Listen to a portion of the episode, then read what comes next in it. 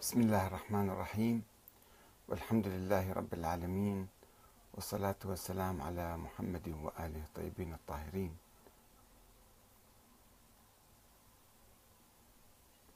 ثم السلام عليكم أيها الأخوة الكرام ورحمة الله وبركاته. بعد قليل نرحب بكم ببرنامج أنت تسأل وأحمد الكاتب يجيب.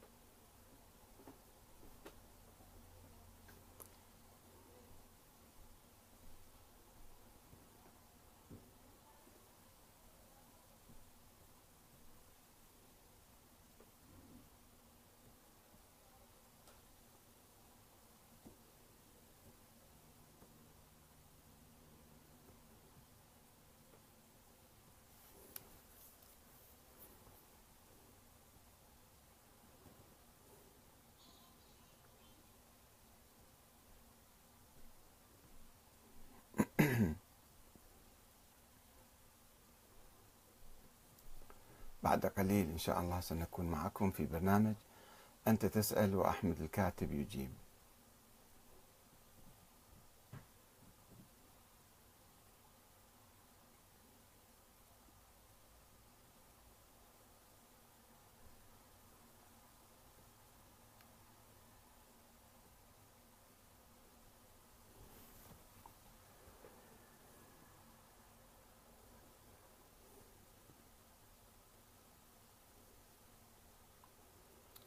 مساكم الله بالخير والعافية. أيها الأخوة الكرام بعد قليل سنكون معكم إن شاء الله.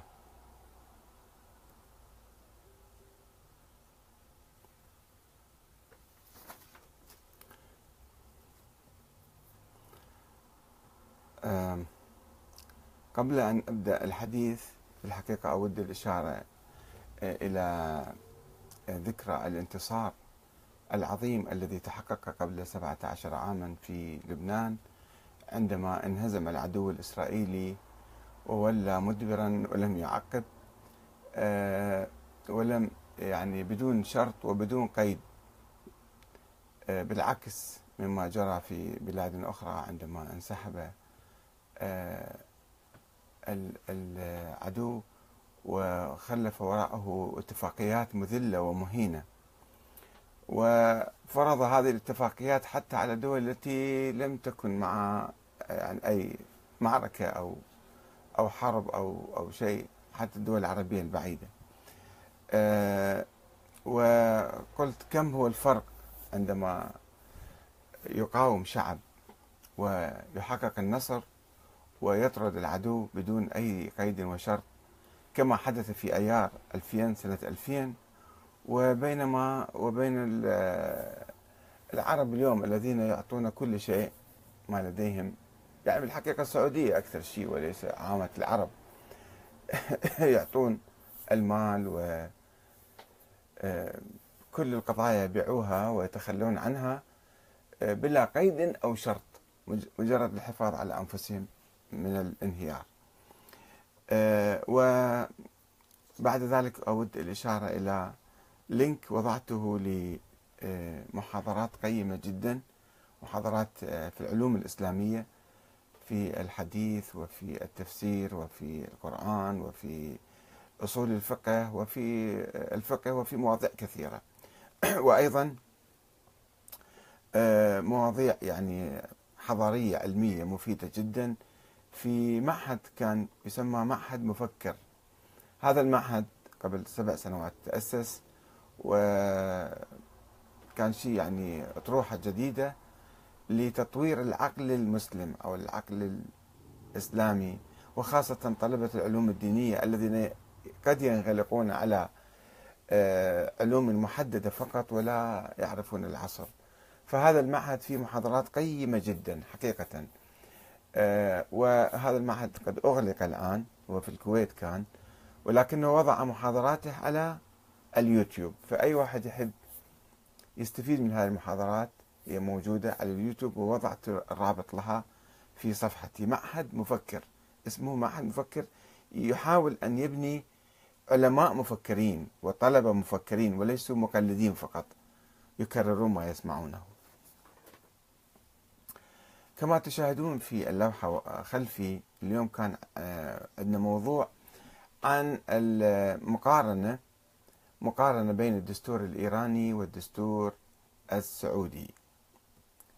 وقلت في هذه يعني محاضرة مختصرة أو هي حوالي صفحة صفحتين آه، أنه مقارنة الفكر السني عموما عبر التاريخ كان يؤمن بالشورى وأن الحكام نواب عن الأمة وأن الحكام أو الأئمة الأمراء ينتخبون من أهل الحل والعقد. يعني كان أقرب إلى نظرية الشورى. ولو على المستوى النظري يعني على الأقل مستوى العمل كان في ممارسات مخالفة وخاطئة. والفكر الشيعي على النقيض كان من عند الفكر الإمامي بالذات كان يؤمن بنظرية النص والأسمة والسلالة الوراثة في سلالة علوية حسينية. ولكن التجربتين المعاصرتين تجربة إيران تجربة السعودية. هما تجربتان معاكستان. فالتجربة الشيعية اللي كان قائمة على الشرعية الدينية تاريخيا ونظريا اتجهت نحو الشرعية الديمقراطية. وقالت بأن الحاكم أو الحكام يجب أن ينتخبوا من الناس ويحاسبون ويغيرون ويبدلون والشعب هو مصدر السلطة. يعني آمنوا بالنظرية السنية القديمة بالحقيقة. على العكس تماما من النظام السعودي الذي آه، تبنى نظرية الشرعية الدينية. أنه النظام يطبق الشريعة الإسلامية فإذا هو شرعي ومن طبق الشريعة فهو شرعي. وعندما تمزقت هذه الشرعية استخدم أو لجأ إلى الشرعية آه، شرعية الأمر الواقع. وحاول أن يقدم دستورا ينظم هذه الشرعية فيما يسمى الأنظمة الثلاثة التي طرحها الملك فهد آه، سنة 1992 ولم تكن دستورا يعني ديمقراطيا أو يعتمد على رأي الشعب أو ما في أي ملمح من ملامح النظام الديمقراطي. إذا تحبون يعني أقرب شيء مختصر لأنه هو شيء مختصر كان ثم آه، أجيب عن بعض التساؤلات التي أثيرت حول الموضوع من بعض الأخوة. وهي أسئلة كثيرة يعني آه، المقارنة الأساسية بين الدستور الإيراني والدستور السعودي أن الدستور الإيراني لم يأتي كمنحة من الملك وإنما جاء في أعقاب ثورة شعبية وانتخاب مجلس تأسيسي لسن الدستور في أول أيام انتصار الثورة. وثم الاستفتاء عليه شعبيا بصورة ديمقراطية. على العكس من الدستور السعودي الذي جاء كمنحة من الملك. منحة ناقصة جدا وهشة وهزيلة وليس فيها أي روح وأي معنى. اثنين آه، النظام الإيراني يستخدم أو يبتني على النظام الجمهوري الرئاسي والبرلماني ويؤكد على دور الشعب في إدارة البلاد. ويستمد الشرعية من الشعب عبر الانتخابات المباشرة وغير المباشرة لجميع مسؤوليه. من القائد اللي هو يسمى الولي الفقيه أو القائد ورئيس الجمهورية والنواب. بينما يتبنى الدستور السعودي النظام الملكي المطلق دون أي دور للشعب في أي انتخابات برلمانية أو مشاركة سياسية. ثلاثة يصرح الدستور الإيراني في فقرات عديدة بحقوق الشعب والمساواة بين جميع أفراده كما يؤكد على مبدأ سيادة الشعب وقيام السلطات التشريعية والتنفيذية والقضائية على أساس ذلك بينما يغفل الدستور السعودي الاعتراف بحقوق الشعب أو مبدأ سيادته ويعطي بدلا من ذلك كل الحقوق والسيادة للعائلة المالكة التي يجعلها فوق الجميع. أربعة يحترم الدستور الإيراني التعددية الدينية ويعترف بالأقليات المختلفة في البلاد كالزرادشت واليهود والمسيحيين الآشوريين والكلدانيين والأرمن فضلا عن أهل السنة. ويعطيها الحق في انتخاب ممثلين عنها في مجلس الشورى على العكس من الدستور السعودي الذي لا يشير إلى التعددية الطائفية آه، في السعودية ويترك المجال واسعا أمام فتاوى التكفير والتضليل التي تصدرها المؤسسة الرسمية الدينية الوهابية يعني بحق الشيعة الاثني عشرية والإسماعيلية والصوفية والأشاعرة. ويحضرني في هذه المناسبة آه، الحكم الجائر على شيخ عشيرة اسمه آه، آه، مخلف الشمري قبل سنتين. بجلده مئتي جلدة وحبسه سنتين ونصف لأنه صلى خلف إمام شيعي واختلط مع الشيعة. بتهمة الاختلاط مع الشيعة. كيف تختلط معهم؟ يجب أن تقاطعهم وتحاربهم. محكمة سعودية تعلن هذا الشيء وتحكم على هذا الرجل ولا يزال في السجن حتى الآن لأنه صلى أو اختلط مع الشيعة بهذه الصورة يعني التكفيرية الداعشية في السعودية. خمسة ينص الدستور الإيراني بصراحة على الحريات والحقوق العامة. كحرية العقيدة والتعبير والصحافة والتجمع والعمل السياسي والأمر المعروف والنهي عن المنكر. وتشكيل الأحزاب والجمعيات والاتحادات المهنية والهيئات الإسلامية بينما يغفل الدستور السعودي كل ذلك أو يحصر العملية في آه، الأمر المعروف والنهي عن المنكر بيد الحكومة فقط. يساوي الدستور الإيراني بين الرجل هاي النقطة السادسة يساوي الدستور الإيراني بين الرجل والمرأة حيث يؤكد في المادة الثالثة الفقرة 14 على ضمان الحقوق الشاملة للجميع نساء ورجالا ومساواتهم أمام القانون. وينص في المادة 20 و 21 على تأمين حقوق المرأة في كافة المجالات.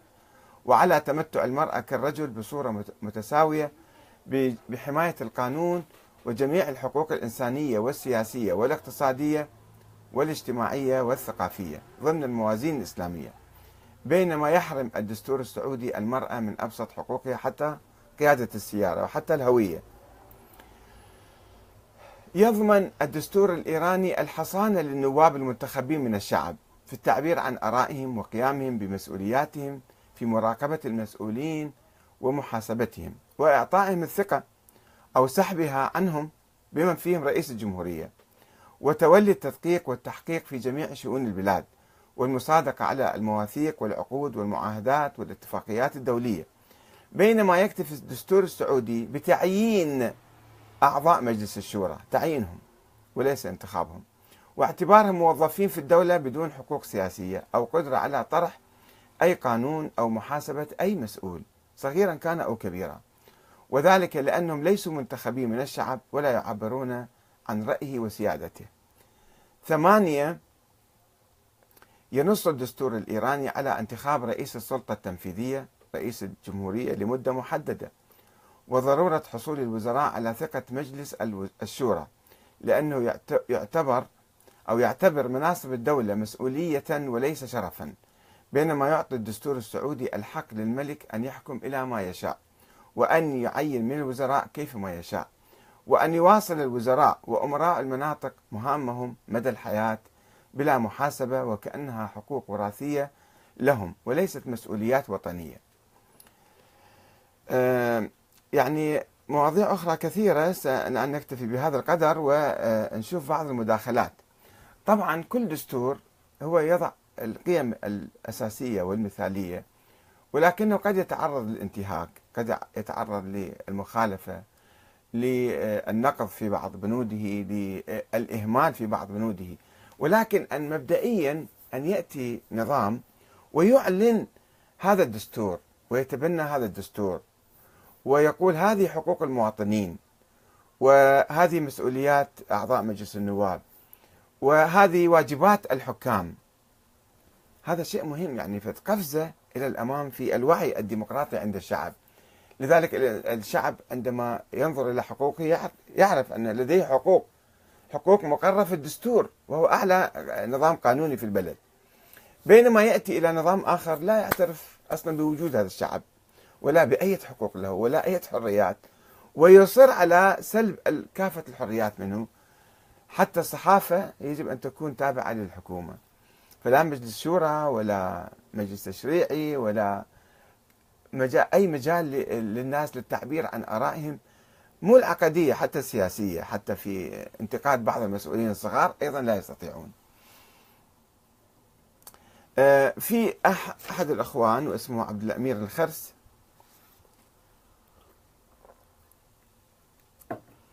قال أن الشورى أمر مختلف عن الديمقراطية. الشورى تستلزم هكذا يقول الشورى تستلزم اختيار الأصلح للأمر الذي يتطلب الشورى من أجله. أما الديمقراطية فتعني اختيار أغلبية الشعب لحاكم الدولة ولا يستلزم ذلك اختيار الأصلح. كيف نعرف الأصلح؟ كما حصل ذلك في ألمانيا النازية. عند صعود النازية حيث أتت الديمقراطية بالحزب النازي وهتلر. وكما حصل في دول أخرى أدى فيها صعود تيار أو حزب أو رئيس إلى كوارث وحروب وأزمات اقتصادية. فيستنتج من هذا الكلام يعني أنا أستنتج من عنده هو ما لم يصرح أن الشورى هي أفضل من الديمقراطية وأن الديمقراطية خطرة لأن تجيب لنا كوارث وتجيب لنا تيارات خطيرة. فنسأله نسأل الأخ هذا عبد الأمير. أنه آه، إذا حاولت أن تفصل أنا أعتقد طبعا الديمقراطية هي مطورة عن الشورى. يعني العقل الإنساني آه، طور مبدأ الشورى. مبدأ الشورى هو أن الحكم للشعب. الشعب هو صاحب الحكم الأساسي. ولكن مسألة الدكتاتورية في العالم والاستبداد عبر قرون من الزمن بدأوا الناس يعني يعالجون هاي المشكلة أنه ليش يصير واحد دكتاتور لأنه إذا جمع بين يديه كل القوى التشريعية والتنفيذية والقضائية والاقتصادية والإعلامية والدينية وكذا وكذا فيصبح دكتاتور مطلق ويبقى مدى الحياة فيصبح رهيب يعني يقول أنا ربكم الأعلى بعد ذلك.